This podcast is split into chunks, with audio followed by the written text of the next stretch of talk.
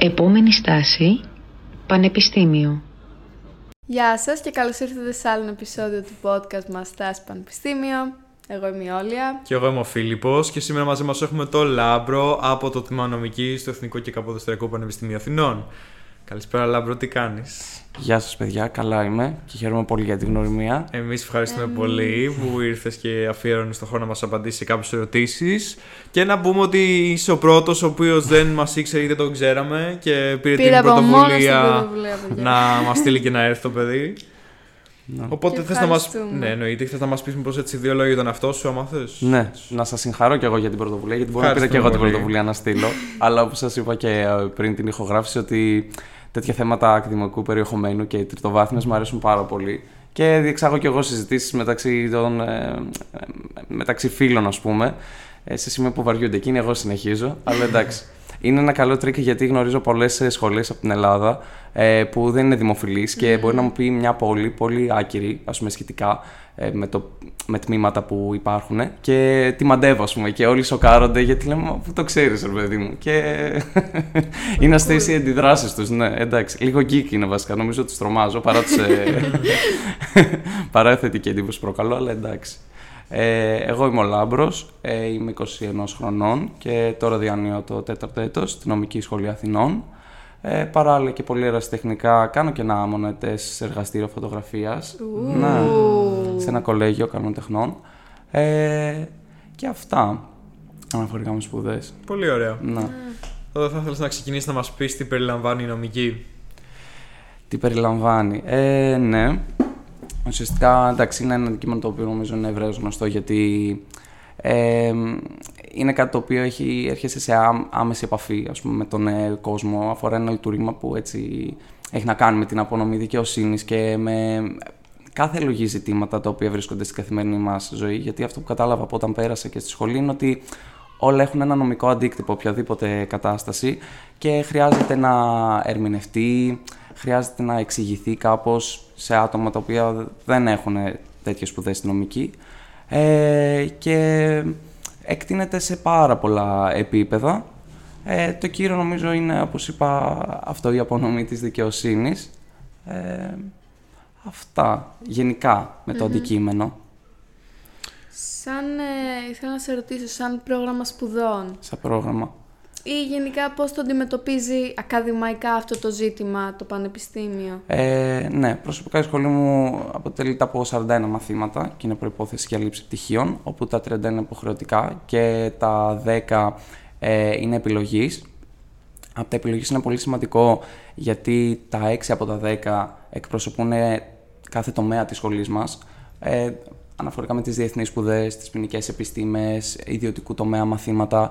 Ε, οπότε βλέπει ένα φάσμα μαθημάτων ε, και έχει τη δυνατότητα να επιλέξει κιόλας. Δηλαδή δεν είναι μόνο το, το βασικό. Και είναι και τέσσερα ελεύθερες επιλογές που προσωπικά το θεωρώ μια καλή ευκαιρία να επιλέξω μαθήματα τα οποία είναι τομέων που μου αρέσουν. Οπότε θέλω να πω μου αρέσει αρκετά το, το σύστημα που έχουν επιλέξει γιατί μας δίνεται αρκετά, μπαίνει αρκετά η προσωπική βούληση ε, και καλύπτει όλο το φάσμα των, ε, του δικαίου με την έννοια ότι υπάρχουν τρεις δικαιοδοσίες στην Ελλάδα, η πολιτική, η διοικητική και η ποινική και υπάρχουν τα αντίστοιχα μαθήματα και ουσιαστικού δικαίου αλλά και δικονομικού. Δηλαδή αναλύεις ουσιαστικά τους νόμους, σαν πολύ basic φράση δεν μου αρέσει να λέμε έτσι γιατί δεν αναλύεις ακριβώς τους νόμους, αλλά ναι. Ε, και αντίστοιχα το κομμάτι το δικαστηριακό, δηλαδή πώς διεξάγεται η πολιτική δίκη, η ποινική δίκη, τι διαδικασίες στηρούνται και πώς αυτό, όπως είπα, απονέμεται η δικαιοσύνη.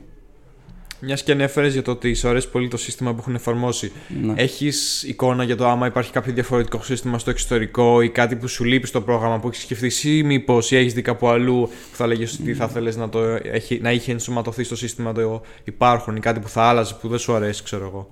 Ε, σε αυτό είμαι πολύ επιφυλακτικός γιατί δεν έχω κοιτάξει προπτυχιακά ε, προγράμματα σπουδών στο εξωτερικό γιατί Οκ. το προπτυχιακό μου είναι στην Ελλάδα. Έχω κοιτάξει σε μεταπτυχιακό επίπεδο που έχω παρατηρήσει κάποιες ομοιότητες, κάποιες διαφορές, οπότε σε αυτό δεν μπορώ να απαντήσω. Απλά το μόνο που ξέρω σίγουρα για την ε, σχολή μας και μου αρέσει είναι ότι όντως καλύπτεται ένα ευρύ φάσμα, ας πούμε, Οκ. γνωσιακό. Ε, Όπως είπα, δηλαδή είναι όλες οι δικαιοδοσίες, είναι πολλά τα μαθήματα, εξειδικεύεται αρκετά, δεν, δεν αφήνεται τίποτα. Είναι βγαίνεις από τη σχολή θεωρητικά, σε θεωρητικό πάντοτε επίπεδο, όχι πρακτικό, και έχεις δει τα περισσότερα δίκαια τα, ή τα, τους κορμούς, ας πούμε, mm. της νομικής που χρειάζεται σαν μια γνώση που πρέπει να έχεις σαν απόφυτος. Okay. Mm, πολύ ενδιαφέρον αυτό. Ναι. Ε, και ήθελα να ρωτήσω, εσύ για ποιο λόγο επέλεξες τη νομική; Ε, εγώ Εντάξει, τώρα είναι λίγο basic η απάντηση. Ε, με την έννοια ότι πάντοτε ήμουν καλός μαθητής και τα συναφή. Ε, είχα τις κλήσει και στα θεωρητικά μαθήματα, γιατί κατά τα άλλα ιατρική ήθελα. Ιατρική. Έλεγα πολύ ιδανικά ε, στο γυμνάσιο, αλλά μετά είδα προς τα που έρεπα. Οπότε επένδυσα σε αυτό, γιατί και ήμουν και καλός και μου ήταν ευχάριστο. Ε, γενικότερα πάντοτε μου έλεγαν ότι το έχω με το legging και όλα αυτά. Που πιστέψτε με εκ των υστέρων δεν έχει καθόλου να κάνει το ότι μιλάς ωραία, ότι αν σ' αρέσει, αν καταλαβαίνεις τα νομικά. Δηλαδή, τώρα εκ των υστέρων κοιτάω και πιστεύω με βάση τις αναζητήσεις μου και τις ανησυχίες μου θα μου πήγαινε μια σχολή περισσότερο σαν την κοινωνιολογία. Οπότε έπεσα στην παγίδα. Γιατί είναι ακριβώς πιο δημοφιλής η νομική, έτσι εξυπηρετεί κάποιο κοινωνικό στάτους. Οπότε πας λίγο με την παπατημένη, χωρίς να δεις λίγο τι πραγματικά μου αρέσει. Και το θέμα είναι ότι επένδυσα πάρα πολύ σε αυτή την ιδέα. Οπότε μετά και να βρήκα σχόλες να μου αρέσουν περισσότερο, είχα μπει σε αυτό το στενό πλαίσιο. Εντάξει, εκ των υστέρων δεν μετανιώνω, αλλά θα μπορούσα και να επιλέξω και κάτι διαφορετικό. Mm. Τέλος πάντων, οπότε ήταν αυτά τα ερεθίσματα τα πρώτα. Και μετά, γενικότερα παρατηρώ στη ζωή μου με τρώει το δίκαιο. ε, που δεν έχει να κάνει βασικά mm. το ότι επέλεξα την νομική. Απλά θέλω να πω πάντα ότι μου αρέσει να υποστηρίζω, να τεκμηριώνω πράγματα. Οπότε, κατά αναλογία, αν θα μπορούσες να πεις ότι. Ε, μου αρέσει και αυτή η σχολή από το ότι έχει μια συγκεκριμένη διαδικασία στην οποία υπάρχει ένα ζήτημα και πρέπει να το λύσεις. Δηλαδή και ο τρόπος που εξεταζόμαστε είναι σαν ένα θεωρητικό πρόβλημα. Ε, αυτό, έτσι, ε, ακριβώς είναι, πρακτικά τα λέμε. Ε, και είναι σαν να λύνεις ένα μαθηματικό πρόβλημα, αλλά με, όχι με αριθμούς, ας πούμε, με καταστάσεις, με πρόσωπα. Και αυτό η αλήθεια είναι έχει τη χάρη του, απλά είναι και πολύ απαιτητικό. Σίγουρα. Ναι. Τουλάχιστον θα μπορεί να πει κανείς ότι δεν χρειάζεται να το στερηθείς, να το πω έτσι, στο κοινωνιολογικό κομμάτι. Θα μπορούσες κάλλιστα να ναι. το ικανοποιήσει κάνοντας κάτι ή μεταπτυχιακό ή κάτι ναι. άλλο προς την κλίση αυτή. Δηλαδή ναι. να έχεις, άμα θες, άμα νομίζεις ότι σου λείπει, το έχεις ε, άχτη, να μπορείς να το κυνηγήσει σε διαφορετικό ή σε δεύτερο χρόνο, μάλλον. Ναι, σίγουρα. Γι' αυτό δεν με βλέπετε μεταμονιωμένο ή ξενερωμένο, mm. γιατί ξέρω ότι εν τέλει στο προπτυχιακό κομμάτι νομική και πάλι θα επέλεγα, καθώς είναι πάρα πολύ ευρύ το πλαίσιο και επαγγελματικής αποκατάστασης, αλλά και πού θες να εξειδικευτείς και αν θα είναι είτε, είτε αμυγός νομικό είτε όχι. Οπότε γι' αυτό δεν ανησυχώ στο ότι αυτό που θέλω να κάνω θεωρητικά μπορώ να το κάνω και πάλι. Είναι πολλές οι διεξόδους και θεωρώ σου οξύνει όντως και το μυαλό. Είναι μια επιστήμη που έχει τη, τη χάρη της, έχει τη δυσκολία της, έχει έτσι τα εύθερα πελάτη, αλλά στο τέλος της ημέρας δεν θα το άλλαζα. Δεν θα το άλλαζα. Οπότε νομίζω αυτή ήταν η λόγη γενικά το ήθελα πολύ στην αρχή και κατά τη διάρκεια των Πανελληνών ήμουνα focused εκεί. Δεν, δεν το διαπραγματευόμουν και γι' αυτό νομίζω μου έκατσε και πολύ το όλο θέμα της τρίτο βάθμια να μου αρέσει σε πλαίσιο συζήτησης, γιατί στις Πανελλήνιες. Εδώ, άμα το ακούσουν φίλοι μου, θα γελάσουν γιατί το λέω πάντοτε και παντού και α έχουν περάσει τρία χρόνια αφού το ε, έχω δώσει. Είχα χάσει ένα θέμα ε, γιατί είχα πάρει λάθος εκφώνηση. Το τεστ είναι πάρα πολύ απλό. Ε, αντί να. ήθελε ηθογράφηση, ξέρετε την ηθογράφηση. Να αναλύσει τέλος πάντων το ναι. χαρακτήρα μέσα ναι. σε ένα κείμενο. Okay, ναι, ναι. Ε, και ήθελε ηθογράφηση, ας πούμε, του επιμηθέα και εγώ έγραψα του προμηθέα. Οπότε, όπως καταλαβαίνετε, δεν ήταν θέμα δυσκολίας, ήταν θέμα προσεξής δικιάς μου. Ούτε θέμα ανταγωνισμού ότι εκεί Α το κάνω λάθος. Στερήθηκα γύρω στα 600 μόρια. Οπότε διακυδεύονταν αν θα πιάσω την νομική, δεν θα πιάσω, σε ποια πόλη υπήρχε μια βαβούρα. Και νομίζω από τότε μου βγήκε γιατί εκτίμησα πολύ όταν πέρασα. Και επίσης ε, άρχισα να δω και τι θα γίνει σαν δεύτερη επιλογή μαχνογραφικού, τι θα βάλω. Ναι, ναι. Και τότε μου ήρθε όλο αυτό με τις σχολές. Αυτό που πρέπει να κάνω κατά τη διάρκεια του Λυκείου, το έκανα μέσα σε δύο-τρεις εβδομάδες μέχρι την υποβολή των μηχανογραφικών. Και από τότε κόλλησα και μου αρέσει. Mm, Μάλιστα, πολύ ωραίο. Ναι. ναι.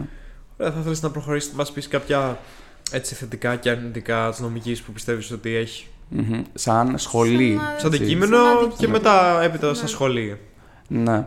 Ε, τα θετικά είναι σίγουρα αυτό που είπα πριν ότι καλύπτεται ένα ευρύ φάσμα γνωσιακό, δηλαδή είναι αρκετά κατατοπιστικό και μαθαίνεις όντως τον νόμο, να, πω, να το πω έτσι πολύ απλά, ε, και θεωρώ ότι το βλέπεις και σε αρκετά επίπεδα και από πολλές εκφάνσεις ας πούμε, δηλαδή την ίδια κατάσταση να τη δεις και από την. Ε... Ωραία.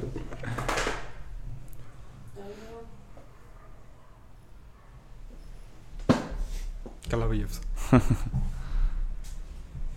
Ωραία.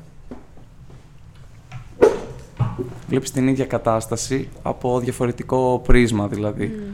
Ε, οπότε αυτό είναι κάτι που μου αρέσει. Ε, επίσης, ε, θεωρώ ότι με αυτή τη σχολή, όπως πάλι προανέφερα πριν, δεν δεσμεύεσαι επαγγελματικά στο τι θα ακολουθήσεις. Είναι πάρα πολλά τα παιδιά και πολλές οι διεξόδους. Ε, Μπορείς να σκεφτείς την απλή μάχη με δικηγορία. Απλή εντός εισαγωγικών θέλω να πω ότι όταν βγάζεις νομική, σαν να διασχίσει επαγγέλματος, Ναι. γίνεσαι δικηγόρος. Αλλά από εκεί και πέρα αυτό θέλω να πω δεν σε δεσμεύει. Μπορεί να ασκήσει τη δικηγορία, αλλά μπορείς κάθε λογική πράγμα και θεωρώ ότι με τον ένα με τον άλλον τρόπο απορροφάσαι από αυτό. Είναι νομίζω έτσι και θεωρητικές σχολές που είναι και πολύ του προσωπικού διαβάσματος το να εξελιχθείς. Σε αντίθεση, μπορεί με πολυτεχνικές, δεν ξέρω που πρέπει να έχεις κάποια πράγματα, να τα έχεις σπουδάσει, να τα έχεις μάθει. Οπότε νομίζω μου αρέσει και αυτό, το ότι μπορείς να συνδυάσεις άλλες επιστήμες, να πας σε άλλες επιστήμες, αλλά πάντοτε να υπάρχει και ένα υπόβαθρο νομικό, ας πούμε, σε αυτό που θα κάνεις. Λέω, εγώ προσωπικά εκεί έχω καταλήξει, στο ότι ε, έχει αρκετό τύπο η νομική, που εντάξει, ναι, μεν μ' αρέσει, αλλά θα ήθελα κάτι πιο ρευστό.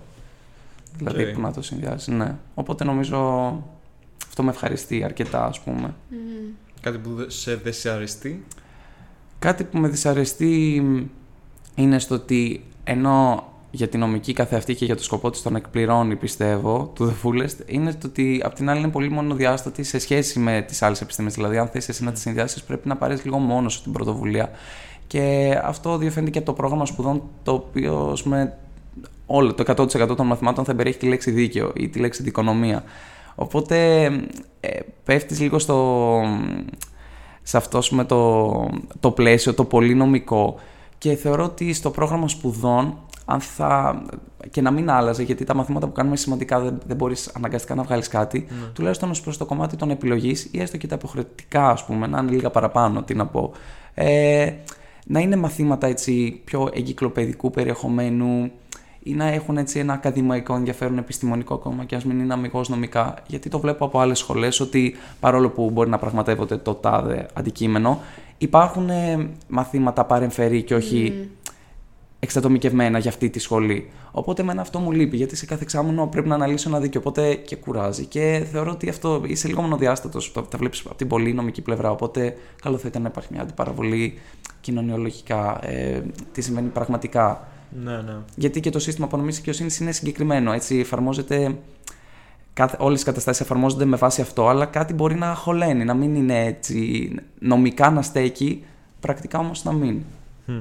Οπότε αυτό. Έχουμε κάτι μαθήματα φιλοσοφία δικαίου, εισαγωγή στην επιστήμη του δικαίου. Πάλι εδώ πέρα Πάλι θα με γελά... το δίκαιο όμως. Ναι. Το νιώθω. Ναι, αλλά θα γελάσουν και οι φοιτητές της νομικής Αθηνών, γιατί είναι μαθήματα στα οποία τα περνάς για κάποιο λόγο πολύ δύσκολα, χωρίς να είναι δύσκολο το αντικείμενο. Ε, Ο τομέας επιλέγει να είναι λίγο περίεργος και διστακτικός και ως προς το βαθμό που θα σου βάλει και ως προς το να στο περάσει. Οπότε ακόμα και αυτά τα βλέπεις με ένα μισό μάτι, δηλαδή σαν μια αγκαρία. Εμένα αυτό μου λείπει. Και το ότι δεν έχουμε εργασίες δεν είναι αρκετά διαδραστική. Είναι αρκετά κλειστή. Θα διαβάζεις το σύγγραμμα, πας δίνεις.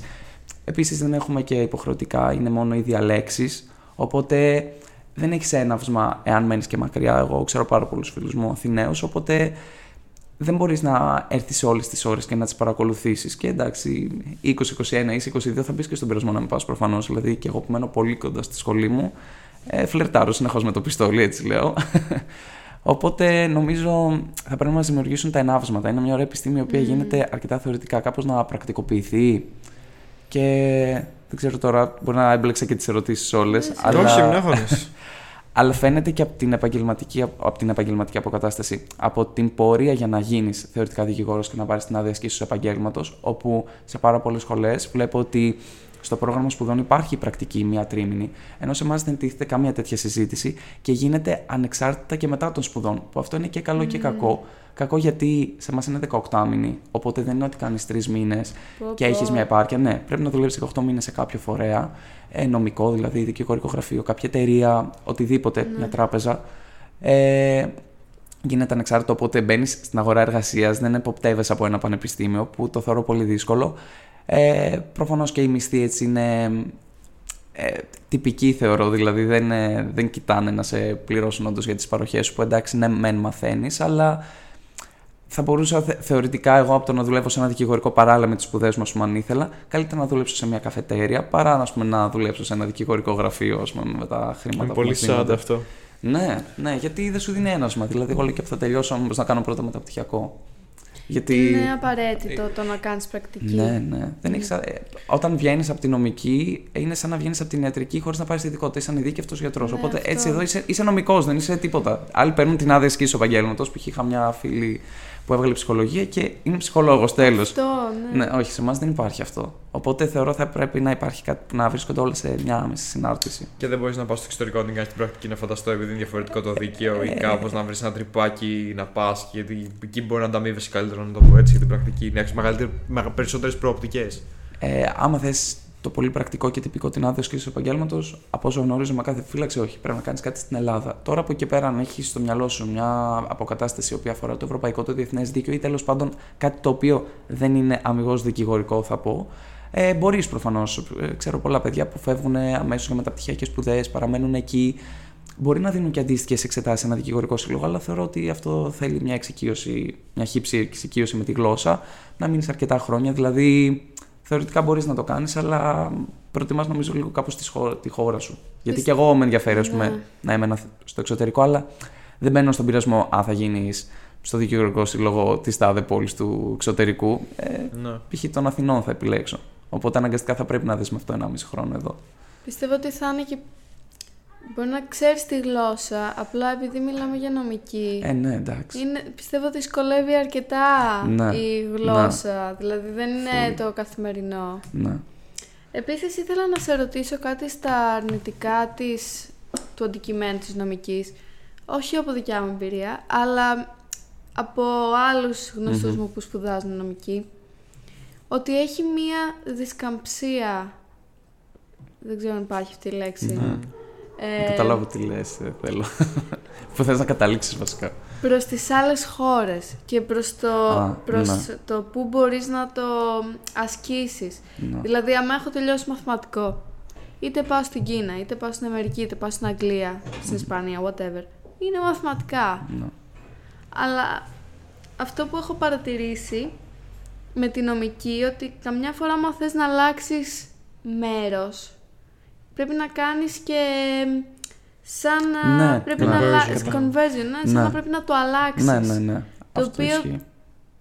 Είναι μια δυσκολία. Δεν ξέρω αν εσύ την έχεις αντιμετωπίσει, αν ξέρεις κάποιον που την έχει αντιμετωπίσει.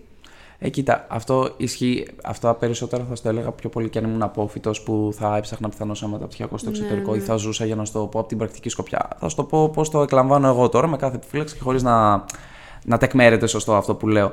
Ε, εμένα π.χ. μου αρέσει ο κλάδος της βιομηχανικής ιδιοκτησίας. Είναι ένα τμήμα του, τέλος πάντων, του εμπορικού δικαίου. Ε, και αυτό το δίκαιο είναι ως επιτοπλίστων κανονισμοί και οδηγίες της Ευρωπαϊκής Ένωσης. Οπότε, όπως καταλαβαίνετε, σε όλη την Ευρώπη είναι ίδιες. Δηλαδή, έχει ενστοματωθεί στο ελληνικό δίκαιο. Ναι, μεν θεωρείται εθνικό δίκαιο, αλλά είναι ευρωπαϊκό. Οπότε, με κάτι τέτοια θεωρητικά τεχνάσματα, μπορείς να επιλέξεις έναν κλάδο δικαίου, ο οποίος στηρίζεται πάρα πολύ σε ευρωπαϊκή π.χ. νομοθεσία. Ή, ας πούμε, γνωρίζω για το ποινικό δίκαιο το ότι είναι πάρα πολύ κοντά στον γερμανικό ποινικό κώδικα. Οπότε, έχει τύχει, ας πούμε, χωρίς να ξέρω προσωπικά, από βιογραφικά, από καθηγητές, να έχουν κάνει διδακτορικές ή μεταπτυχιακές σπουδές στο ποινικό στη Γερμανία, ξέρω εγώ. Ε, γιατί ακριβώς προσυδειάζει πολύ, δηλαδή έχει στηριχθεί η ελληνική νομοθεσία στη γερμανική. Οπότε μπορείς να βρεις τον αντίκτυπο. Απλά εντάξει, μην πας τελείως εκ του αντιθέτου, ρε παιδί μου. Τώρα, τι να σου πω, άμα πας στην Ασία, δεν μπορώ να σου απαντήσω, δεν ξέρω τι μπορεί να εφαρμόσεις. Αλλά πάντοτε βρίσκεις τρόπους και επίσης εντάξει, είναι και κάποια το, μαθήματα, τομείς όπως τομέας διεθνών σπουδών που εντάξει, το να ξέρεις διεθνές, ευρωπαϊκό, το εφαρμόζεις. Τώρα, αν θε- σου αρέσει πολύ το αστικό δίκαιο, που αφορά έτσι αποθε, ε, υποθέσεις καθημερινές εντός εισαγωγικών, δηλαδή πράγματα που είναι πολύ της καθημερινότητας, φανταστικό οικογενειακό δίκαιο, ε, ενοχικό δίκαιο που έχει να κάνει με συμβάσεις, όλο αυτό. Εκεί πέρα μπορεί να υπάρχει ένα κόλλημα. Δηλαδή, αν θες τόσο πολύ να γίνεις δικηγόρος, καλύτερα παρέμεινε στην Ελλάδα, να μπορέσεις να είσαι και εξοικειωμένος με την ελληνική ένωμη τάξη, να ασκήσεις δικηγορία εδώ. Τώρα, αν θες κάποιον άλλον κλάδο, δες το και για έξω, ας πούμε. Μπορείς να το συμβαδίσεις. Α πούμε, αλλά άμα ήθελα να κάνω μεταπτυχιακό σταστικό, προσωπικά θα παρέμεινα στην Ελλάδα. Αλλά για το κομμάτι της βιομηχανικής ιδιοκτησίας ή του αθέμητου ανταγωνισμού, έτσι λέγεται, γιατί όχι και στο εξωτερικό. Οπότε είναι σχετικό. Πρέπει λίγο να δεις αυτό που σε ενδιαφέρει, αν έχει αντίκτυπο στο εξωτερικό. Οπότε, ναι. Οπότε σένα, για να κάνουμε και μια μετάβαση προς Ναι. αυτό, θα σε ενδιαφέρει ή σκοπεύεις να μείνεις εδώ αφού τελειώσεις; Ε, τώρα είναι και ένα ζήτημα ημερών, ημερών. Βασικά το τελευταίο διάστημα διαρωτάμε γιατί είμαι και στο τελευταίο έτος. Εντάξει δεν θεωρώ ότι θα αποφυτίσω ας πούμε τον Ιούνιο τέλος όταν ολοκληρωθούν τα εξάμηνα. Γιατί εντάξει θέλω να πραγματοποιήσω και ένα Εράσμους αν έχω τη δυνατότητα εξάμηνο όσο είμαι επιπτυχίο. Οπότε θα καθυστερήσω συνειδητά τις, ε, την αποφύτισή μου. Ε, αμφιταλαντεύομαι πολύ. Θέλω να πω ότι θέλω, απλά το θεωρώ και λίγο απαιτητικό, γιατί δεν έχω μπει στην αγορά εργασίας. Οπότε δεν έχω μπει καλά-καλά στην ελληνική αγορά εργασίας. Θα σκεφτώ πώς θα ενσωματωθώ σε μια ξένη αγορά εργασίας. Τώρα σε θέμα μεταπτυχιακού, ε, έχω κάνει τις ερευνές μου, με ενδιαφέρουν πράγματα, τα κοιτάω, αλλά ακόμα και εκεί, σε αυτό προσωπικό είναι, ενώ μου αρέσουν ξένες γλώσσες, θεωρώ ότι μιλάω και okay, αγγλικά. Ε, είναι πιο προσωπικό γιατί όλοι μου λένε ότι έλα μου αρέσει σιγά τα μαθαίνεις. Ε, υπάρχει επιφύλαξη με τη γλώσσα, ας πούμε, που θα προτιμούσα να το κάνω στη μητρική μου. Αλλά θα θέλω να με πιέσω να, να μην το. Να μην δεσμευτώ, ας πούμε, λόγω φόβου, αλλά πιο πολύ λόγω συνειδητή επιλογής ότι κάνω μεταψυχικό στην Ελλάδα. Αλλά το σκέφτομαι, θα ήθελα. Θα ήθελα. Ή με τον ένα με τον άλλο τρόπο κάπως να βρεθώ στο εξωτερικό, δηλαδή και κάτι με την νομική να μην έχει να κάνει, να μου δοθεί μια ευκαιρία. Εντάξει, επαγγελματική απλώς σου λέω με άλλο τομέα, π.χ. φωτογραφία να ας πούμε, το κάνω. Ποτέ δεν ξέρεις πώς έρχονται τα πράγματα και να το δοκίμαζα. Ναι. Και με τι μεταπτυχιακά έχεις ε, ασχοληθεί ή έχεις ψάξει; Ε, εμένα τυχαίνει να μου αρέσει και το ευρωπαϊκό δίκαιο, οπότε εντάξει δεν δυσκολεύτηκα πολύ και σε αυτό να πω αν μου αρέσει το αστικό τι θα κάνω. Ε, έχω κοιτάξει μεταπτυχιακά και έχω δει και τα requirements και όλα αυτά, οπότε θέλω να χτίσω και ένα CV αντίστοιχο για να επιλεγώ πιο σίγουρα. Επίσης και με τον COVID και με όλα αυτά ε, νιώθω ότι χάσαμε αρκετά πράγματα, οπότε προσωπικά δεν θέλω να αποφυτίσω κιόλας και για να εμπλουτίσω το βιογραφικό τον έξτρα χρόνο που θα κάτσω κάνοντας κάποια πράγματα, αλλά κιόλας να δω περισσότερο και τι θέλω, γιατί για μένα νομίζω θα είναι πολύ κατατοπιστικό, γιατί για μένα ήταν μια χρονιά off ο COVID, οπότε δεν ήταν ένα πλαίσιο ενδοσκόπησης τι μου αρέσει, ήταν ένα flat πράγμα και μπορεί να έχει και καθοδική πορεία. Οπότε θέλω λίγο παραπάνω χρόνο να ανασυγκροτηθώ και να δω παραπάνω. Αλλά μου αρέσει ας πούμε, το ευρωπαϊκό ή όπως και είπα για τη βιομηχανική ιδιοκτησία, αν και είναι πολύ συγκεκριμένη βιομηχανική ιδιοκτησία, η διανοητική τέλος πάντων, που χωρίζεται στην πνευματική ιδιοκτησία. Αυτό μπορεί να σας κάνει μια αίσθηση σαν ορολογία σε σχέση με τη βιομηχανική, είναι πιο common. Ε, τέτοια πράγματα γενικά. Mm. Ναι. Λέγαμε πριν και για διαπραγμάτευση, θα μου άρεσε και σαν, ε, σαν αποκατάσταση. Βέβαια, ανακαλύπτω ακόμα την θέλω να δω Και. πώς ακριβώς είναι σαν επάγγελμα και τι έχει. Αλλά ναι. Εντάξει, όλα στο ψάξιμο είναι πάντα. Ναι, όλο στο ψάξιμο, ναι, ναι. Αλλά π.χ. το ευρωπαϊκό μου αρέσει. Είχα και ένα συναφές μάθημα που είναι πιο πρακτικοποιημένο ευρωπαϊκό και διεθνές. Και μου άρεσε η αλήθεια είναι πάρα πολύ το. Από τις λίγες φορές που απείλωσα όντως το διάβασμα, δηλαδή δεν με πειράζει να διαβάζω ώρες. Τέλειο αυτό. Ναι, ναι. ναι. Αυτό συνέβη, λέω εντάξει. Έφτασες, ήταν στο τρίτο έτος, έφτασες τρίτο έτος, λέω, αλλά το βρήκες, εντάξει. Καλό αυτό. ναι. Ήθελα να σε ρωτήσω, το έχουμε ψηλοποιεί, αλλά μήπως μπορείς να προσθέσεις κάποια πράγματα σε σχέση με το τι μπορεί να κάνει κάποιος απόφυτος. Δηλαδή, προφανώς είπες ότι μπορεί να γίνει δικηγόρος, μπορεί να κάνει κάποιο μεταπτυχιακό και μετά να ειδικευτεί από εκεί. Γενικά όμως, άμα έχεις ακούσει κάποια διάφορα πράγματα που εντάξει, μπορεί να μην σε ενδιαφέρουν εσένα προσωπικά, Ναι, ναι. αλλά μπορεί Ναι. να έχεις ακούσει. Οκ. Ε, σίγουρα είναι η αποκατάσταση η οποία μπορεί να είναι και πιο γνωστή στους περισσότερους γιατί είναι συγκεκριμένο το pattern και είναι πολύ τυπικό όπως το ότι πώς γίνομαι δικαστής, πώς γίνομαι συμβολαιογράφος, πώς γίνομαι δικηγόρος. Οπότε είναι σίγουρα τρία επαγγέλματα τα οποία μπορείς να τα ασκήσεις μέσω της νομικής. Και έκαστο με τις δικές του προϋποθέσεις, με δυσκολότερο νομίζω τον δικαστικό κλάδο, μετά το συμβολογραφικό και μετά τον ε, δικηγορικό. Γιατί δικηγόρος γίνεσαι με τη 18μηνη πρακτική άσκηση και μετά με εξετάσεις στο δικηγορικό σύλλογο, ο οποίος ε, διεξάγεται δύο φορές το χρόνο. Οπότε πρέπει να είσαι και τυχερός κάπως να συμβαδίζει η λήξη της πρακτικής σου με τις εξετάσεις, γιατί διαφορετικά πρέπει να περιμένεις και ακόμα παραπάνω. Οπότε, αν σκεφτείτε, είναι τα τέσσερα χρόνια σπουδών και αν δεν πέσει 1,5-2 χρόνια, ε, μια εξαετία και αν δεν τελειώσει και ακριβώς σπουδέ σου 7 ετία για να γίνεις τελικά δικηγόρος. Εγώ το συγκρίνω με ιατρική. Μια φίλη μου φωνάζει γιατί μου λέει: Όχι, έχουμε και ειδικότητα, έχουμε και αγροτικό. Εντάξει, δεν είπα ότι είναι ιατρική, αλλά δεν είναι και τα 4 χρόνια σίγουρα. Άμα θες κάποια στιγμή να γίνεις δικηγόρος, να δουλεύεις σε ένα δικηγορικό γραφείο, αν έχει πιθανό στο δικό σου, δεν ξέρω. Μετά είναι η συμβολογραφία, που νομίζω έχει όριο ηλικίας. αυτό με επιφύλαξη νομίζω στα 28 έτη και χρειάζεται και δύο χρόνια ενεργής δικηγορίας. Και ο δικαστικός κλάδος που νομίζω είναι σίγουρα μέχρι τα 28 και πρέπει να δώσεις εξετάσεις στην Εθνική Σχολή ε, Δικαστών οι οποίες από ό,τι έχω ακούσει είναι πάρα πολύ δύσκολες και πάρα, πάρα πολύ απαιτητικές. Οπότε εντάξει, για μένα καλό σχολές γιατί είναι ένα λειτουργήμα το οποίο πρέπει να γίνει πολύ συνειδητά και νυφάλια και να μην γίνει απλά για ένα πρεστή, για έτσι, επειδή μισθολογικά πιθανώς να ικανοποιεί τις προσδοκίες κάποιων. Θεωρώ ότι είναι λίγο και ζήτημα ηθικής από ένα σημείο και μετά. Ή και η ηθική να μην είναι να, να πας με ένα mindset ότι όντως είμαι αδέκαστος δικαστή. Κάπως έτσι το βλέπω και γι' αυτό τα έχω απορρίψει αυτά mm. π.χ. Ε, σίγουρα αυτά. Μετά είναι. Ε, νομίζω μπορείς να εργαστείς και στην Εθνική Σχολή Δημόσιας Διοίκησης, έτσι λέγεται. Δεν ξέρω παραπάνω με αυτό γιατί δεν με ενδιαφέρουν τα μαθήματα το τομέα, αλλά είναι συναφές η δημόσια διοίκηση, δηλαδή το λέει και η ονομασία της και η Σχολή Δημόσια Διοίκηση έχει πάρα πολλά μαθήματα δικαίου. Οπότε οποιοδήποτε μπορεί να το ψάξει, ας πούμε, αν το ακούσει. Να μην δώσει παραπάνω προφορίες οι οποίες δεν ευσταθούν.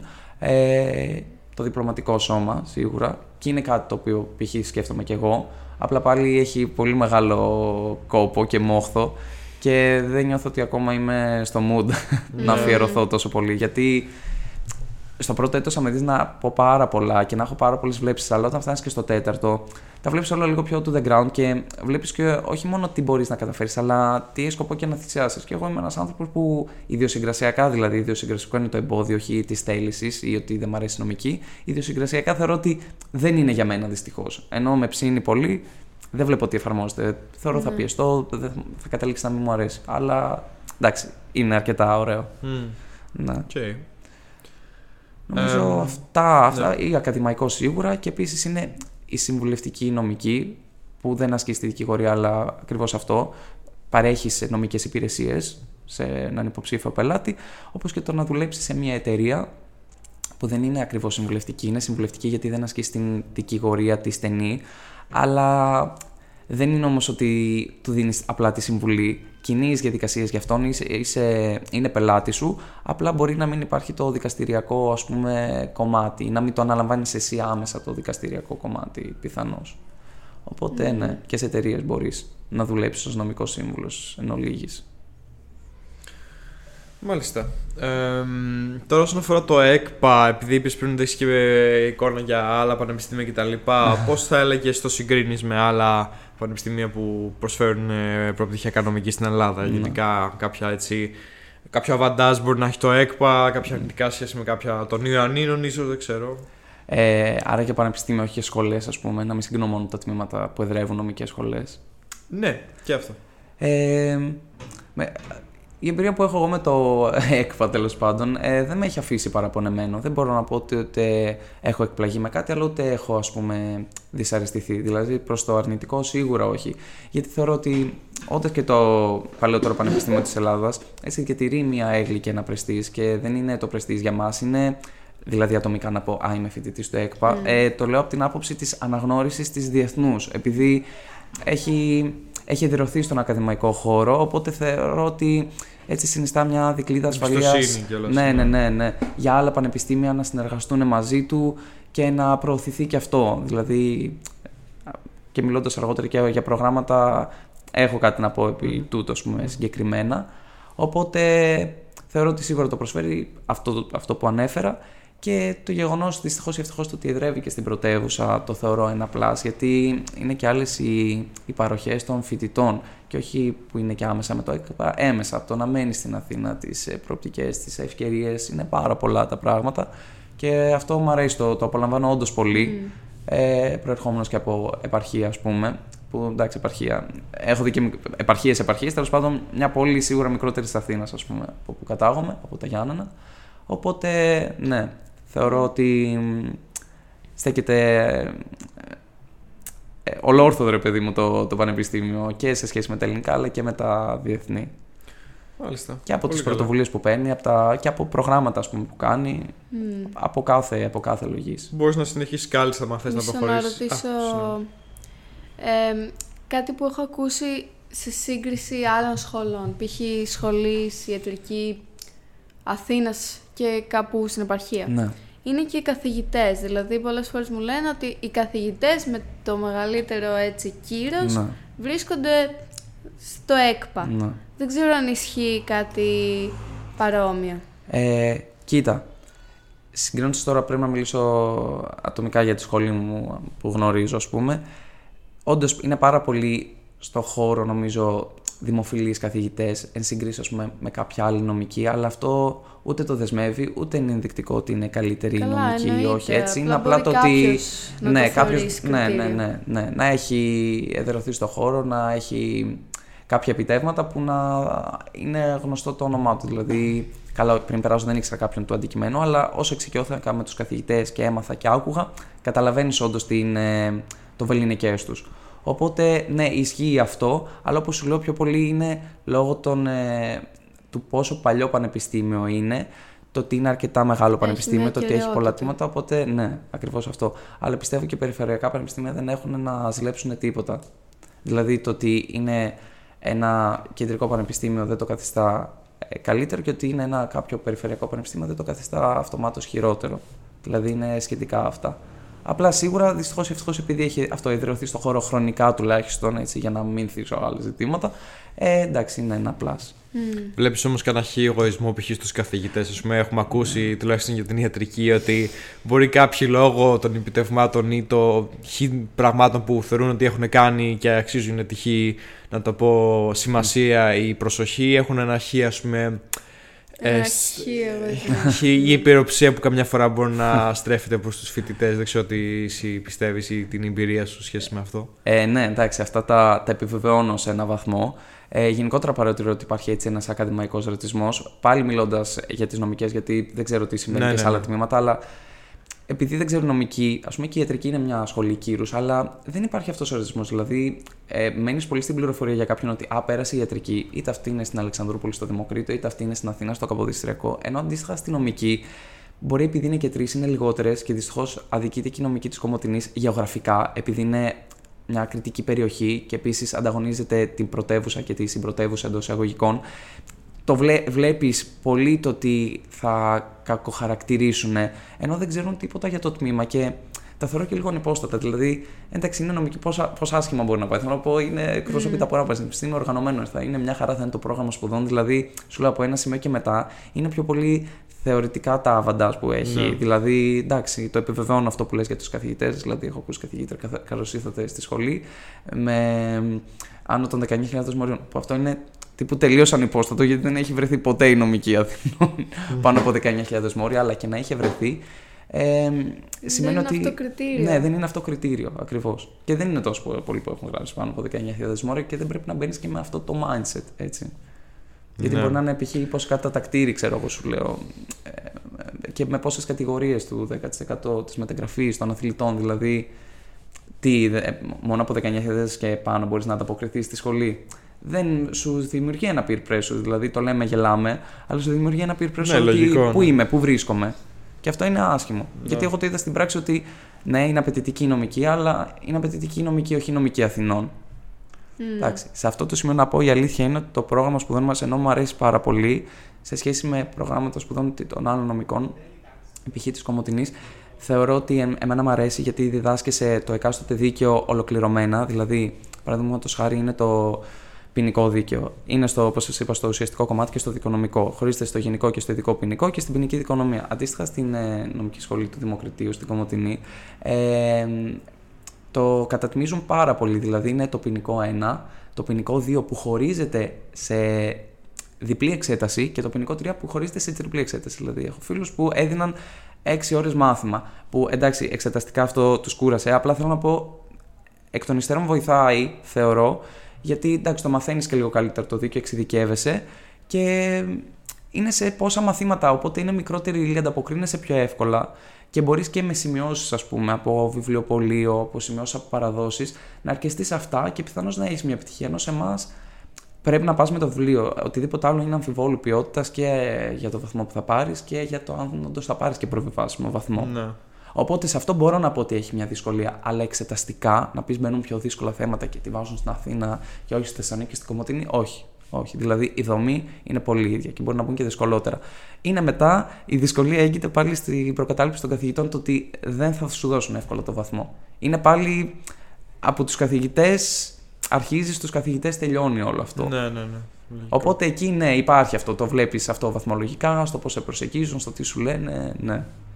Και εντάξει, αυτό είναι εισηγήσεις στα υπέρ και τα κατά, ρε παιδί μου. Το περίμενες αυτό γενικά, δηλαδή είχες κάποιες προσδοκίες, έστω στερεότυπα, whatever, μπαίνοντας στη σχολή που λες: OK, κάπως έτσι θα είναι, ή τελικά δεν είχες, ή μάλλον δεν ήταν έτσι όπως το περίμενες, ή δεν περίμενες γενικά τίποτα, αλλά δεν πήγες λίγο με πιο όσο γίνεται αυτό ένα baseline από mindset, δηλαδή Ναι. τι ήταν. Ε, εντάξει, όχι ότι ήμουν με τον Αμανέ στο κεφάλι, ας πούμε, εγώ πηγαίνοντας στη νομική, αλλά επειδή ακριβώς το ήθελα πάρα πολύ, είχα και αυτή την ατυχία στις πανελλήνιες, όταν εν τέλει πέρασα, το, το απόλαυσα πάρα πολύ.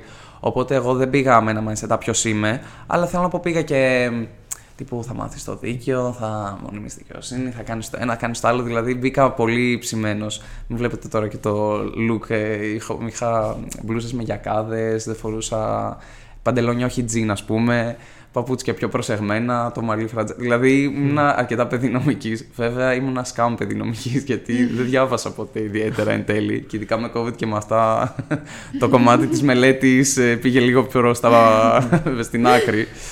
Τέλος πάντων, ρε παιδί μου, δεν μπορείς να πας στο πρώτο εξάμεινο, στο πρώτο έτος να σκάσεις έτσι στη νομική σχολή και να, να νιώθεις ο υπερασπιστής του δικαίου ή ότι εσύ απονείμεις δικαιοσύνη όταν στο πρόγραμμα σπουδών σου έχει την ιστορία δικαίου και την εισαγωγή στην επιστήμη. Δηλαδή, κάπου πας, τα κατάλαβες. Πες λίγο πρώτα. Ε, ναι, εντάξει, ποιος είσαι, ναι. Δηλαδή, είναι, δεν έχεις δεν έχεις κα- καμία νομική γνώση. Οπότε μπαίνεις πάρα πολύ με αυτό το mentality, το χτίζεις στο θέμα προσωπικότητας, αλλά γνωσιακά. Απέχεις πάρα πολύ από αυτό. Δηλαδή, χρειάζεσαι πάρα πολύ τριβή για να πεις είναι όντως. Και πες του μόλι στην παγίδα. Δηλαδή, και εγώ, και εγώ δεν είναι ότι θέλω ακριβώς, αλλά επειδή θα πεις νομική, κάπως θα ανέβεις στις προσδοκίες του άλλου ή στην εκτίμηση. Δυστυχώς το βλέπω, ας πούμε, στη, στην, πλειον, στην πλειονότητα, σε, σε πολλές σε πολλές περιστάσεις και περιπτώσεις.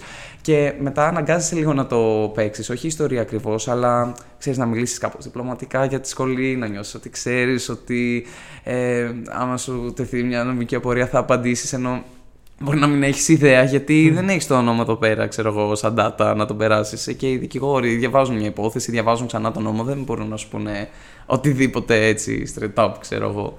Οπότε το βλέπεις. Και ειδικά και στην Αθήνα, ε, σε σχέση με άλλες νομικές, νομίζω ισχύει πάρα πολύ αυτό γιατί είναι και η πλειονότητα και Αθηναίοι που κα, κανένα no offense προς τους Αθηναίους. Έχω φίλους, απλά θέλω να πω το, το παρατηρώ. Και Αθηναίοι θα το πούνε για τους Αθηναίους, ας πούμε, για μια μάζα. Δεν είναι όλοι εντάξει μην του βάλουμε όλου στο ίδιο τσουβάλι. ε, το ενισχύουν και αυτό οι καθηγητές. Είναι και στην Αθήνα, ξέρεις, είσαι και στο κέντρο της Αθήνας, μας είναι σχολή. Δεν ξέρω, όλο νομίζω το mentality είναι διαφορετικό. Λίγο εγωκεντρικό λέει. Ε; Επειδή είναι στο κέντρο. Ναι, είναι ναι, ναι, εγωκεντρικό. ναι, ναι, εγώ το, εγώ το κέντρο. Εγώ το κέντρο. Και δεν, δεν ξέρω γιατί το, το νιώθουμε τόσο πολύ. Στην ιατρική θεωρώ ότι είναι κάπως πιο humble. Βέβαια, μου Μπορεί να είναι το λένε, κτίριο όχι. κιόλας. Δεν ξέρω. Νομίζω κι εγώ άμα σπούδασα εκεί. Σχέση με τα υπόλοιπα πανεπιστήμια, Ναι, ναι, ναι, νομίζω ναι, είναι ναι. λίγο το πιο που πας Ναι, και ναι, περνάς ναι. στην κάνα ακαδημία και λες. Ναι, ναι. Μπαίνεις μέσα και ενόραση, ξέρω εγώ, ότι εσύ και κανένας άλλος. Εντάξει. Διαφωτίζεσαι σιγά ξαφνικά. Εντάξει, ναι. Ε, ωραία, αυτό σημαίνει την πρώτη μέρα που περνάς στο πανεπιστήμιο πας. Μπορεί τη στιγμή που από που σηκώνεις το πτυχίο, όλο το υπόλοιπο είναι δράμα. Κατάθλιψη, ε, δάκρυα, υδρότας. Αλλά εντάξει, όχι πλάκα κάνω. Σε πολλούς αρέσει και λογικό και εγώ βρίσκω το ενδιαφέρον. Απλά ο καθένας στο, στο επίπεδο που μπορεί, ξέρω εγώ, και του αρέσει να μην πιεζόμαστε. Εντάξει. Αλλά δυστυχώς υπάρχει, ναι. Και αυτό ενισχύει και τον ανταγωνισμό. Δηλαδή, καλά τα λέμε έτσι, αλλά ενισχύει και τον ανταγωνισμό και το βλέπω ότι με, και εμένα με πειράζει και νομίζω πολύ μπαίνουμε σε σύγκριση. Δηλαδή, Ναι, λογικό. ε, δεν υπάρχει μια ευγενή άμυλα, όχι. Είναι ο θάνατος η ζωή μου. Κάπως έτσι το βλέπω. ενώ δεν πρέπει. Μπορεί και εγώ να το βλέπω έτσι, να μου πει κάποιος λαμπρό, όχι. Αλλά δεν θεωρώ ότι ούτε ότι είναι έτσι. Αλλά στη σχολή κάπως δεν έχουμε αποχωριστεί ακόμα αυτό το μαθησιακό μερικές φορές. Και στην νομική, ειδικά, δεν ξέρω, κάπως ε, ενισχύεται πολύ. Όπως σας λέω, η σχολή μας στηρίζεται πολύ και στις εξετάσεις. Δεν έχουμε ιδιαίτερα απαλλακτικές. Δεν υπάρχουν άλλα πράγματα με τα οποία μπορείς να εντυπωσιάσεις κάποιο καθηγητή ή να δημιουργήσεις τα κονέ. Οπότε είσαι στο αμυγός εξεταστικό κομμάτι, επενδύεις τόσο σε αυτό που καταλήγεις να γίνεις λίγο πιο ανταγωνιστικός, πιστεύω. Ε, να, πε- να πουλήσεις τη γνώση σου και όλα. Και όλα. Γιατί σε εμάς που πουλάς λίγο και τη γνώση σου. Δεν είναι ότι ένα και να κάνουν δύο, κατάλαβες. Μπορείς να υποστηρίξεις πολλά. Οπότε νομίζω εκεί πέρα παίζει ότι Α, εγώ είπα αυτό, εγώ είπα εκείνο και Ναι. όλα αυτά. Κάτι άλλο που το είχα απορία για τα διαγωνίσματα, ξέρω εγώ, για τις εξετάσεις είναι τύπου. Μπορεί να είναι straight up θεωρία να σου λέει τι λέει τάδε παράγραφος, ξέρω εγώ, κάτι recite απ' έξω, ξέρω εγώ. ή ξέρω εγώ να σου έχει ένα case study και σου λέει ο Κώστας, ξέρω εγώ, λέει αυτό, ο Μάκης λέει εκείνο. Ποιος έχει δίκιο ή τι είναι η συμφωνία, ας πούμε, πώς είναι, στη μορφή είναι. Μου άρεσε η ορολογία case study, δεν το είχα σκεφτεί ποτέ. Εμείς τα λέμε πρακτικά που ανέφερα και πριν, αλλά πλέον θα, θα λέω στις εξετάσεις. Μου λέει η μητέρα μου πώς πήγες. Εντάξει, μάνα μπήκε ένα case study, θα της πω. μου άρεσε. Ε, είναι το δεύτερο που λες. Και μ' αρέσει αυτή η ερώτηση. Γελάω πάντοτε με αυτή την ερώτηση γιατί λένε Αν θα πας στη νομική, ε, δεν, όχι, δεν πάω εγώ στη νομική να κάτσω να απομνημονεύω παραγράφου και να τα λέω απ' έξω. Γενικότερα, όλο μια παράνοια, ξέρω εγώ, περί θεωρίας που αυτό δεν ισχύει καθόλου. Αυτό έγινε πράγματι μόνο την περίοδο του COVID που ήταν συγκεκριμένες οι συνθήκες, όπου επιλέχθηκε ένας άλλος τρόπος εξέτασης για μένα κακός. Απλά μπορεί να ήταν πιο αξιόπιστο για τους καθηγητές και λίγο πιο εύκολο γιατί τον εξετάζεις κάποιον 2-3 λεπτά να βάζεις ένα βαθμό και να τελειώνεις. Μπορεί να έχεις ξεπετάξει ένα ολόκληρο κλιμάκιο σε μία μέρα και είμαστε πολύ σακτέ γενικά στα νομική. Οπότε του συμφέρει αυτό τους καθηγητές. Θέλω να πω τη τάξη των 500 εισακτέων, γι' αυτό το λέω. Έκα στη νομική. Ε, οπότε εκεί όντως εξεταζόμασταν θεωρία που και πάλι δεν είναι ότι έπρεπε να ξέρεις από εδώ μέχρι εκεί την παράγραφο. Δεν υπάρχει αυτό γιατί είναι πολύ μεγάλα τα συγγράμματα, είναι πάρα πολλές σελίδες. Πρέπει όμως νομίζω να το διαβάσεις πολύ περισσότερες φορές και αυτός νομίζω ήταν και ο λόγος που ήμουν λίγο απόν σαν φοιτητή. Έτσι. Ήτανε, χρησιμοποιούσα καταχρηστικά τη φοιτητική μου ιδιότητα την περίοδο του lockdown γιατί δεν συμβάδιζα καθόλου με αυτό. Μαθαίνω εύκολα πράγματα, απομνημονεύω, θυμάμαι, αλλά επειδή έχω και μια τελειομανία, ήξερα ότι δεν μπορούσα να ανταποκριθώ σε αυτό το πολύ στενό πλαίσιο. Θα το μάθει. Όχι, όχι. Κι άμα είναι για 600 σελίδε, ναι. Οπότε γίνεται. Ναι, ναι, ναι, ναι, ναι. και γίνεται ακριβώς το αντίθετο που μου αρέσουν πάρα πολύ οι γραπτές εξετάσεις. Πάρα πολύ. Δεν είναι ότι πάω και σφίσω από χαρά. Ναι, ότι ναι, α λύσω ένα case study. Όχι, απλά θέλω να πω ότι το γραπτό έχει τη χάρη του για μένα γιατί συνδυάζεις και τις γνώσεις σου έχεις μαζί σου την νομοθεσία πάντοτε, επιτρέπεται. Δηλαδή, δεν μπορείς να απομνημονεύσεις τα άρθρα του, κωδικ, του, του ποινικού κώδικα, του αστικού. Έχεις μαζί σου την νομοθεσία, που είναι πάρα πολύ σημαντικό ναι, αυτό. Το σκέφτηκα, ναι. ναι. Που να σου κόβει λίγο, να έχεις μια εξοικείωση με το δίκαιο. Εγώ, όπω λέω, πάω με το περιδικαίο αίσθημα. Και όλοι γελάνε, αλλά πάω με το περιδικαίο αίσθημα. Δηλαδή, αν ζητώ άρθρα στον κώδικα, εντάξει, έχω μια γνώση, έχω φτάσει στο τέταρτο έτος και ο καλύτερος φοιτητής να μην είμαι, έχω εξοικειωθεί με κάποια patterns, ας πούμε, εξεταστικά αλλά και γνωσιακά, τι συμβαίνει. Ε, Επίσης, ε, μπορείς να, να πλάσεις καλύτερα το γραπτό σου και να πεις όντως τα δικά σου. Δηλαδή, να κερδίσεις και τον διορθωτή να σε περάσει, ας πούμε, σε περίπτωση που δεν στηρίζεσαι στη θεωρία θεωρία και όχι ότι θέλει θεωρία, απλά να στηριχτείς σε κάτι έγκυρο, ρε παιδί μου, και όχι να λες τα δικά σου και να πεις παίζω με τη φωτιά. Ε, οπότε μου αρέσει πολύ περισσότερο και όντως μπαίνει αυτό ένα case study, ένα πρακτικό, δηλαδή σε μεταφέρει σε μια πραγματική συνθήκη. Ότι το τάδε με τον τάδε έγινε αυτό, συμβαίνει αυτή η συνθήκη, τι γίνεται σε αυτή την περίπτωση. Δηλαδή είναι αυτό σαν ένα θεωρητικό πρόβλημα που πρέπει να λύσεις, που έχεις μαζί και την πληροφορία, έχεις μαζί στον κώδικα και διανθίζεις. Και αυτό μου αρέσει πάρα πολύ γιατί θεωρώ ότι έτσι είναι όντως και νομική. Δηλαδή, οξύνεται το μυαλό σου από αυτή τη διαδικασία. Γι' αυτό το έλεγα και στην αρχή του, του podcast και νομίζω επιβεβαιώνεται. Και το βλέπω και από τις επιδόσεις μου, ας πούμε, που μόλις μας άνοιξαν ε, δεδομένου και του διαβάσματος που έκανα, είχα πολύ καλά αποτελέσματα, γιατί συμβάδιζε περισσότερο στο πλαίσιο της σχολής. Mm. Οπότε έχεις εξεταστική έτσι με το camping backpack, ξέρω ναι, ναι, ναι. 10 βιβλία, ξέρω, και τα βάζεις πάνω στη, Ναι, στα ναι. έδρα να ξέρω να δεις ποιο ήταν τώρα, περίμενε. ναι, ναι, ναι. Οπότε ναι, δεν μπαίνει η θεωρία, όχι δεν μας ρωτάνε. Σε κάποια μπορεί Οκ. μια μικρή θεωρία, που και εκεί πέρα όλοι γκρινιάζουμε, αλλά είναι αυτό το, το πρακτικό. Mm. Η πρακτική επίλυση ενός θεωρητικού ζητήματος, δηλαδή πώς εφαρμόζεται και είναι πολύ ωραίο αυτό. Mm. Τώρα θέλω να ρωτήσω κάτι λίγο πιο άσχετο. Ναι. Ε, μιας που μιλήσαμε λίγο για την τοποθεσία των εγκαταστάσεων, αν μπορείς να πεις μερικά λόγια γενικά για τις εγκαταστάσεις. Ναι. Καλά, μπορώ να μιλήσω σίγουρα για τη σχολή μου την ΟΠΕ, Νομικών, Οικονομικών και Πολιτικών Επιστημών, που βρίσκεται στο κέντρο, σύνορα Κολονακίου και Εξαρχείων, αλλά στη μεριά του Κολονακίου είναι. Απλά θέλω να πω γιατί όταν λες Κολονάκι ε, παρα, ε, παραπέμπει το μυαλό του άλλου και προς Ευαγγελισμό. Βρίσκεται τέλος πάντων επί της ε, οδός Όλνος και Σίνα. Ε, και βρίσκεται στο κέντρο και εκεί πέρα στεγάζεται και το οικονομικό και το πολιτικό της νομικής, όπως λέμε. Αν και δεν μου αρέσει η ορολογία, οπότε ναι, βρίσκονται οι πολιτικές επιστήμες και οι οικονομικές.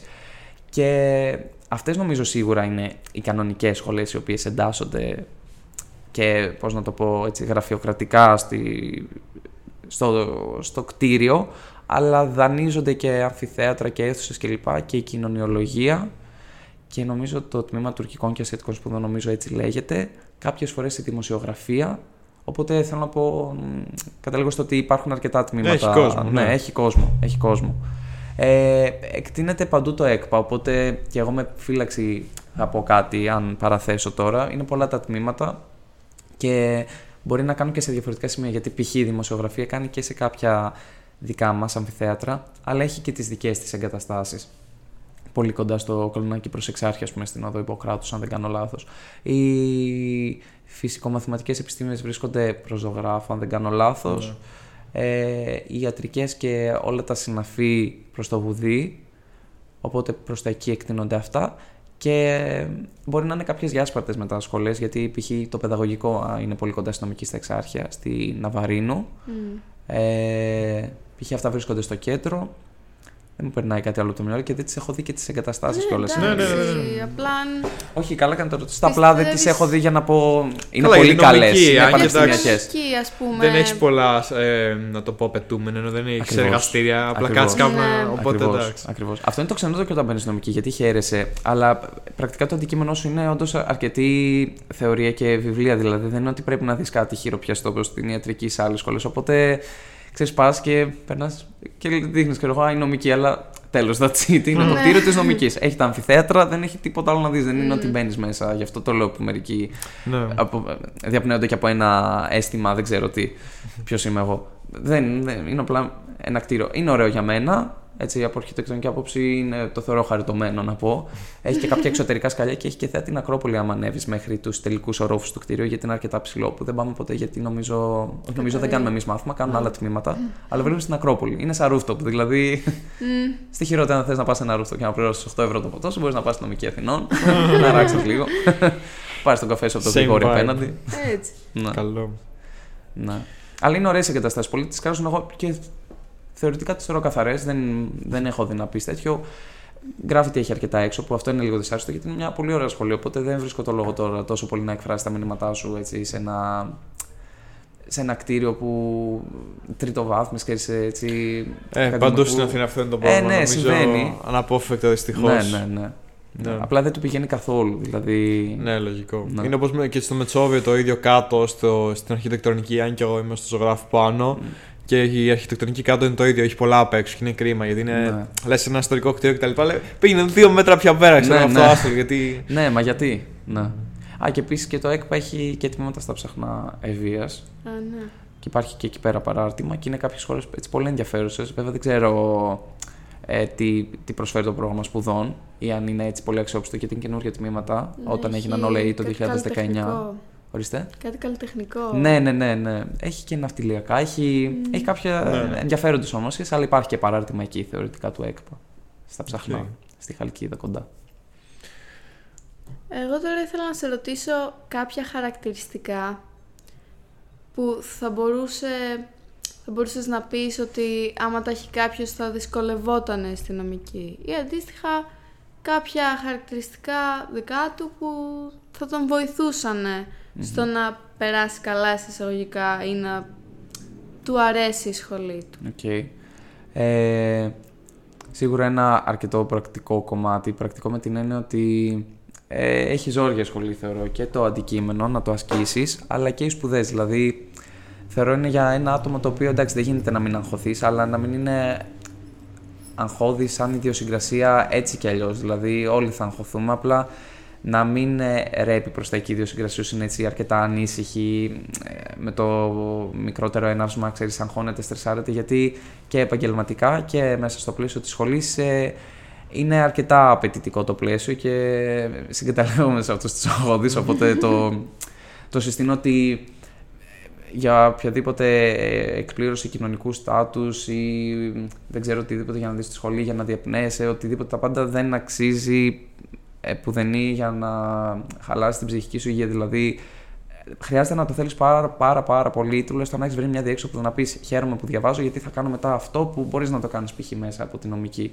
Δεν υπάρχει λόγος μετά να παιδευτείς. Γι' αυτό το λέω ότι εντάξει, ναι, μεν τώρα χαίρομαι που έχει πάρει αυτή την τροπή η ζωή μου, αλλά αν είχα μεγαλώσει με ένα διαφορετικό mindset από την πρώτη ηλικία, όχι στην τρίτη ηλικία, γι' αυτό λέω μπορεί να επέλεγα τώρα την κοινωνιολογία, ας πούμε. Τώρα έτσι όπως έχουν έρθει τα πράγματα και με την πλήση κεφάλου εντός ερικών που είχα υποστεί, δεν θα άλλαζα γιατί αυτό νιώθω ότι θέλω ακόμα. Απλά αν είχε γίνει έτσι λίγο βγούμε από τα κουτάκια, θεωρώ ότι θα, θα μπορεί να μου άρεσε και κάτι διαφορετικό. Οπότε εφιστώ την προσοχή σίγουρα σε αυτό. Ε, νομίζω χρειάζεται να είσαι αρκετά πρακτικό μυαλό και όχι θεωρητικό, που επίσης το αντιμετωπίζω αυτό. Είναι μια θεωρητική σχολή, αλλά έχει μια πολύ μαθηματική δομή. Ε, και γι' αυτό, ναι, μεν το case study που λέμε μπορεί να βολεύει πολλές φορές, αλλά είναι πολύ δύσκολο να μπει στο mindset αυτό. Δηλαδή, έπρεπε να φτάσω να τελειώσω το τρίτο έτος, να μπω στο τέταρτο για να μπω στην ιδεολογία. Πώς λύνω ένα πρακτικό, πώς προσεγγίζω, πώς επικαλούμε την νομοθεσία και όλα τα σχετικά. Δηλαδή, ναι, μεν λέμε εντάξει, μπορείς να πας λίγο πιο αδιάβαστος, αλλά πρέπει να έχεις και τα skills. Οπότε, εγώ που δεν είμαι γενικά πρακτικός τύπος, μέχρι να μπω, παιδεύτηκα. Και ειδικά με τον COVID που χάσαμε πολλές ευκαιρίες για γραπτές εξετάσεις, δεν. Οπότε Σίγουρα και αυτό. Εγώ όντως το θεωρώ σημαντικό γιατί έχω φίλοι που χρωστάει και αρκετά μαθήματα. Δυσκολεύεται να μπει σε αυτό. Κόβεται συνεχώς γιατί δεν κατανοεί τον τρόπο επίλυσης. Οπότε, αν δεν καταλάβεις τη δομή του προβλήματος, δεν μπορείς να το λύσεις. Και να έχεις θεωρητικά τη γνώση, αν δεν μπορείς να την ναι. εφαρμόσεις κάπως. Ε, σίγουρα αυτό για μένα γερό στο μάχη και νομίζω να, να το αγαπάς πάρα πολύ. Δηλαδή, εντάξει, αυτό ισχύει σίγουρα για κάθε σχολεία, αλλά όταν έχει και μια επαυξημένη δυσκολία.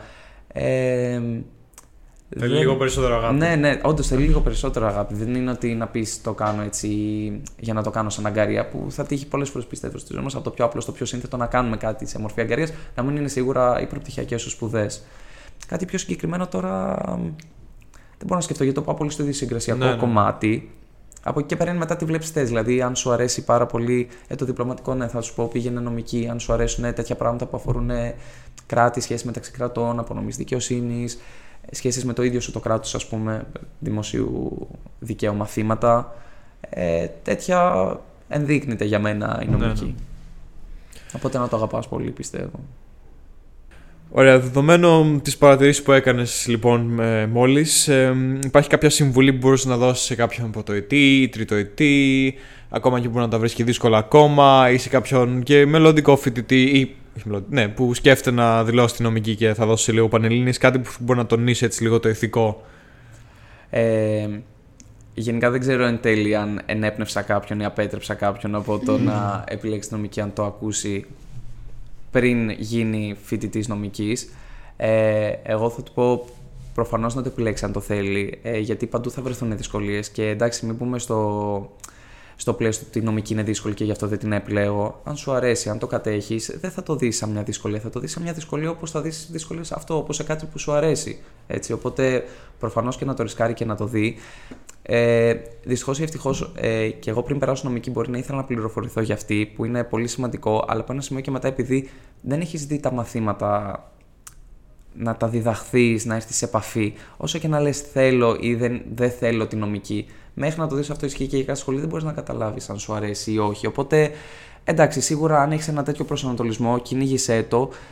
Δεν νομίζω ότι μπορεί να κάνει κάτι συγκεκριμένο, γιατί και να δεις το πρόγραμμα σπουδών δεν θα καταλάβεις κάτι. Γιατί και εγώ μέχρι να διδαχθώ ένα μάθημα τώρα στο τέταρτο έτος, παραδείγματος χάρη, δεν ξέρω τι πραγματεύεται μέχρι να το δω. Οπότε δεν είναι. Ναι. Κάποια πράγματα είναι απλά το άγνωστο που γίνεται σε κάποια φάση γνωστό. Δηλαδή, δεν μπορείς να κάνεις κάτι γι' αυτό.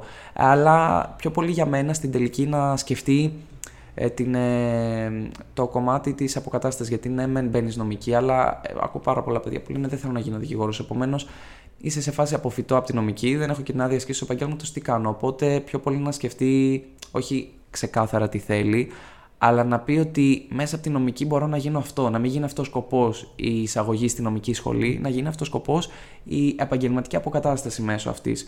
Ε, γιατί και εγώ πιστεύω και άλλοι μπήκαμε στην παγίδα και του να μπω στη νομική, κατάλαβες; Όχι μετά το ότι θέλω να γίνω αυτό. Γιατί εγώ π.χ.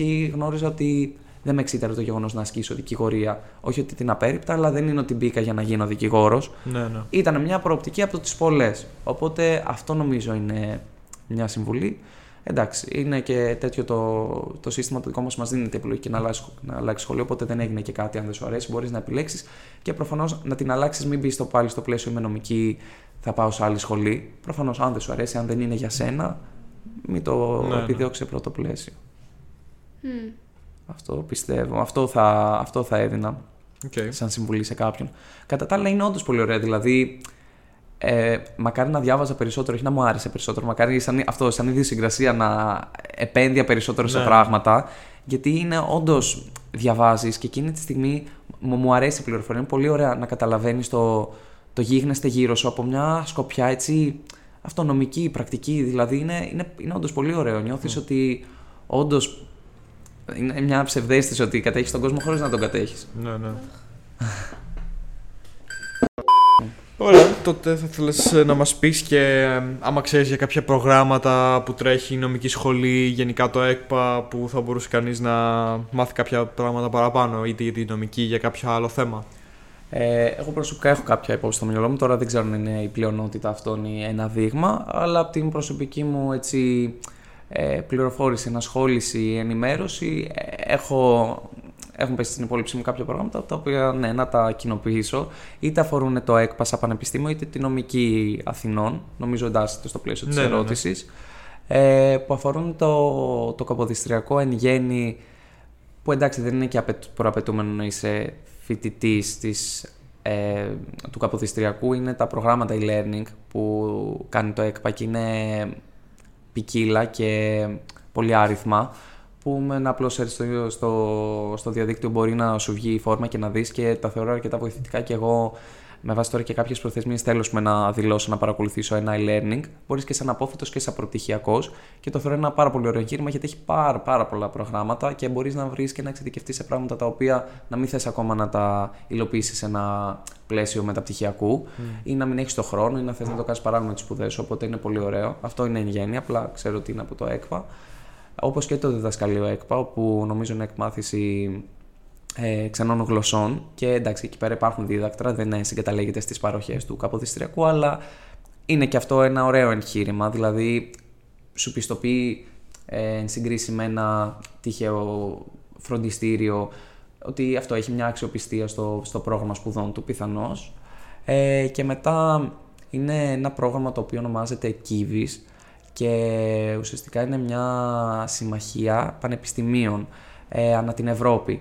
Και προσυδειάζει αρκετά στο πρόγραμμα Erasmus Plus και στοχεύει αρκετά όπως και το Erasmus Plus στην κινητικότητα των φοιτητών ε, για μικρότερο με διάστημα αντί εξαμήνου τετραμήνου όπου πολλοί φοιτητές μπορούν να πραγματοποιήσουν το, το Erasmus τους που δεν είναι Erasmus είναι Kivis αλλά πέρα από αυτό το πλαίσιο του, της ανταλλαγής φοιτητών ε, διοργανώνονταν νομίζω και διάφορα σεμινάρια, συνέδρια και ένας έτσι μακροπρόθεσμος στόχος που σταδιακά θέλει να γίνει γιατί αποτελεί ας πούμε, και συμμαχία και γίνεται για κάποιο λόγο πέρα από τις δράσεις και όλα αυτά τα εγχειρήματα είναι κάπως να υπάρχει μια ε, ε, συμπόρευση ως προς το πρόγραμμα σπουδών αυτών των πανεπιστήμιων. Δηλαδή μια ομαλοποίηση, να το πω μια να, να μοιάζουν αρκετά μεταξύ του, να υπάρχει μια ομοιομορφία μελλοντικά, ας πούμε, ούτως ώστε και ένας φοιτητής του Καποδιστριακού ή ένας φοιτητής του Ex Marseille, αν το λέω σωστά, ε, να, να ακολουθεί έναν συγκεκριμένο τύπο σπουδών. Ναι.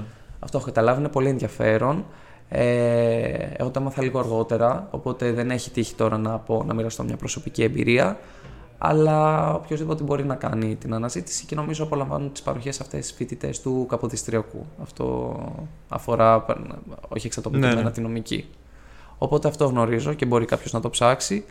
Και που να αφορά συγκεκριμένα τη νομική δεν είναι πρόγραμμα ε, της σχολής, απλά θεωρητικά μπορείς να πεις ότι είναι υπό την αιγίδα του Καποδιστριακού. Αυτό δικιά μου πρωτοβουλία είναι, δεν, το, δεν γίνεται έτσι το promotion, απλά θέλω να πω ότι είναι η Ευρωπαϊκή Ένωση Νέων Νομικών και στα αγγλικά European Law Students Association, ε, το αγγλικό ακρονίμιο ELSA, που η ELSA είναι ένα νομικό σωματείο, ε, ένας, ε, μια κυ- μη κερδοσκοπική ας πούμε, οργάνωση, οργανισμός στα πάντα, ε, το οποίο ε, είναι πανευρωπαϊκό, έχει πάρα πολλά μέλη και εκτείνεται σε όλες τις, ε, σε όλες, σε μια πληθώρα νομικών σχολών της Ευρώπης. Μέσα σε αυτό το πλαίσιο και σε αυτό το δίκτυο εντάσσεται και η Ελλάδα και οι τρεις νομικές σχολές τις οποίες εδρεύουν εδώ, η Νομική Σχολή Αθηνών, Θεσσαλονίκης και Κομωτινής, και υπάρχουν τα αντίστοιχα παρατήματα της Έλσα Athens, Έλσα Θεσσαλονίκη και Έλσα Κομωτινή. Υπό αυτό το πρίσμα αναφέρω και όλα στην Έλσα, δεν, είναι- δεν διοργανώνεται από το Καποδιστριακό.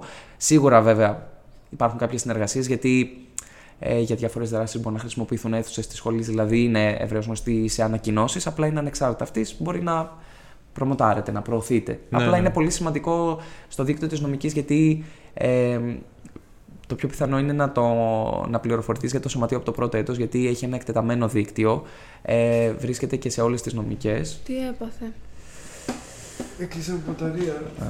τώρα να έκλεισε τελευταία ερώτηση. Και για, για το Kivis έλεγα. Μμ. Νομίζω αυτά για το Kivis. Τώρα οποιοδήποτε ε, και το συγκεκριμένο podcast, αν το ακούσει και ενδιαφέρεται κάποιος έναυσμα, είναι να κάνει και την προσωπική του έρευνα για να μην πούμε και πράγματα που δεν ισχύουν. Γιατί άμα δεν έχεις και μια προσωπική εμπειρία να μοιραστείς, ε, δεν υπάρχει λόγος τώρα να, λέω, να πιθανολογώ πράγματα. Ε, αλλά αυτή είναι γενικά η φιλοσοφία του Kivis. Ε, α, λέγαμε για το Kivis για την Έλσα, έλεγα κιόλας, ε, την Ευρωπαϊκή Ένωση Νέων Νομικών.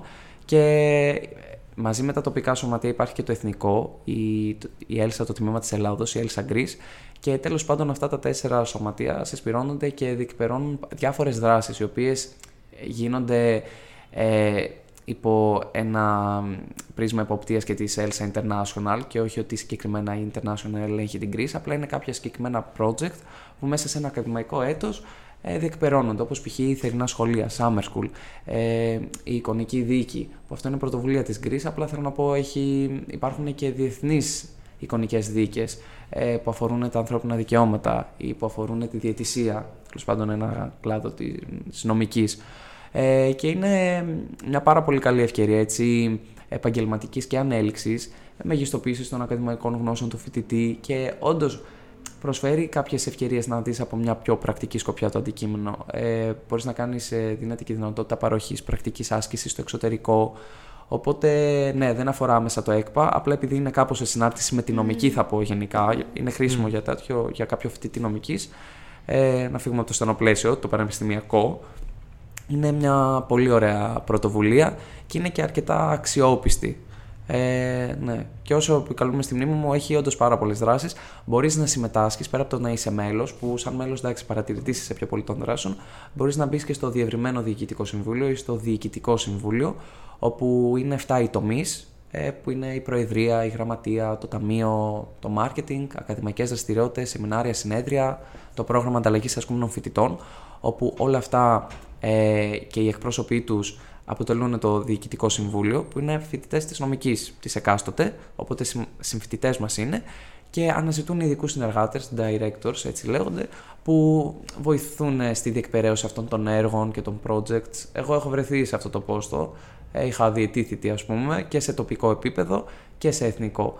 Ε, και δεν είναι και ιδιαίτερα απαιτητικό, είναι η αλήθεια, από τη θέση του ειδικού συνεργάτη, γιατί τα επομίζεται κυρίως όλα το, ο αντιπρόεδρος, ας πούμε. Και αντιπρόεδροι είναι όλοι, σεμινάρια, συνέδρια, marketing, όλοι αυτοί λέγονται αντιπρόεδροι και είναι και ο πρόεδρος. Ε, οπότε πρέπει να ξεχωρίσει λίγο τα πόστα για να δει πόσο θέλει να αφιερωθεί, γιατί το άλλο είναι και σαν full time job. Τέλος πάντων, αλλά πολύ ενδιαφέρον ε, εγχείρημα, πολύ ενδιαφέρον το δίκτυο. Είναι κάτι το οποίο πρέπει κάποιος λίγο να το αναζητήσει και άμεσα να μην θέλει να ασχοληθεί, έμεσα να έχει μια ιδέα. Ποτέ δεν ξέρεις. Προσωπικά και εγώ σε αυτό το πλαίσιο αυτό συμμετέχω στον Εθνικό Διαγωνισμό Διαπραγμάτευσης, που είναι πάλι υπό την αιγίδα της Elsa Greece και είναι μια πολύ ωραία δράση, θεωρώ. Γιατί βλέπεις και μια εναλλακτική. Αυτό που φεύγεις από το στενό νομικό, από τη στενή θεωρία, Ναι, ναι. το βλέπεις από πρακτικό αντίκτυπο. Και σε επίπεδο μεταπτυχιακού τώρα γνωρίζω για τη Νομική Σχολή Αθηνών, όπου είναι επίσης μια συμμαχία πανεπιστημίων που ονομάζεται Erasmus, ε, Erasmus όχι, ε, European Law School Network, που ε, αφορά κύκλο μαθημάτων σε μεταπτυχιακό επίπεδο, οπότε αφορά, αφορά αποφύτους και μελλοντικούς μεταπτυχιακούς φοιτητές, όπου είναι πάλι ε, το Καποδιστριακό σε συνεργασία με άλλα πανεπιστήμια. Ε, υπάρχει εδώ και χρόνια, από το 2005. Ε, εδώ και μια τριετία έχει ενταχθεί το ΕΚΠΑ και εδώ πέρα κολλάει κάποτε που λέγαμε για την εμβέλεια του ΕΚΠΑ ας πούμε, και τον αντίκτυπο που έχει διεθνώς ή ευρωπαϊκά ε, ότι μέσα από πρωτοβουλία ενός καθηγητή της νομικής ε, του Humboldt ε, προτάθηκε να ενταχθεί το ΕΚΠΑ ε, λόγω της ε, ιστορίας του και της πορείας του, οπότε ήταν κολακευτικό. Εντάξει, εγώ δεν κολακεύτηκα, δεν είμαι καθηγητής ή κάτι, απλά θέλω να πω ότι είναι, είναι πολύ ωραίο, ε, το- νομίζω το χαίρονται οι καθηγητές πολύ και Ναι, ναι. το πανεπιστήμιο. Εντάξει, εμένα προς, άμεσα δεν με, δεν με συνεπέρνει, δεν συγκινούμε, αλλά είναι, είναι όντως ωραίο, δηλαδή λες, ωραία δράση αυτή. ό,τι έχει να κάνει ας πούμε, με εξωτερικό. Και τέλος πάντων, μέσω αυτού του προγράμματος δίνεται η ευκαιρία σε αποφύτους να ολοκληρώσουν ένα ε, διετές πρόγραμμα μεταπτυχιακών σπουδών που γίνεται σε δύο από τα 8 ή πόσα συνεργαζόμενα πανεπιστήμια είναι ε, μέσα σε αυτή τη συμμαχία, εκτός προφανώς της χώρας της οποίας ας πούμε ε, Ναι, ναι, ναι. εκπροσωπείσαι. Από ό,τι έχω καταλάβει αυτό με μια μικρή επιφύλαξη.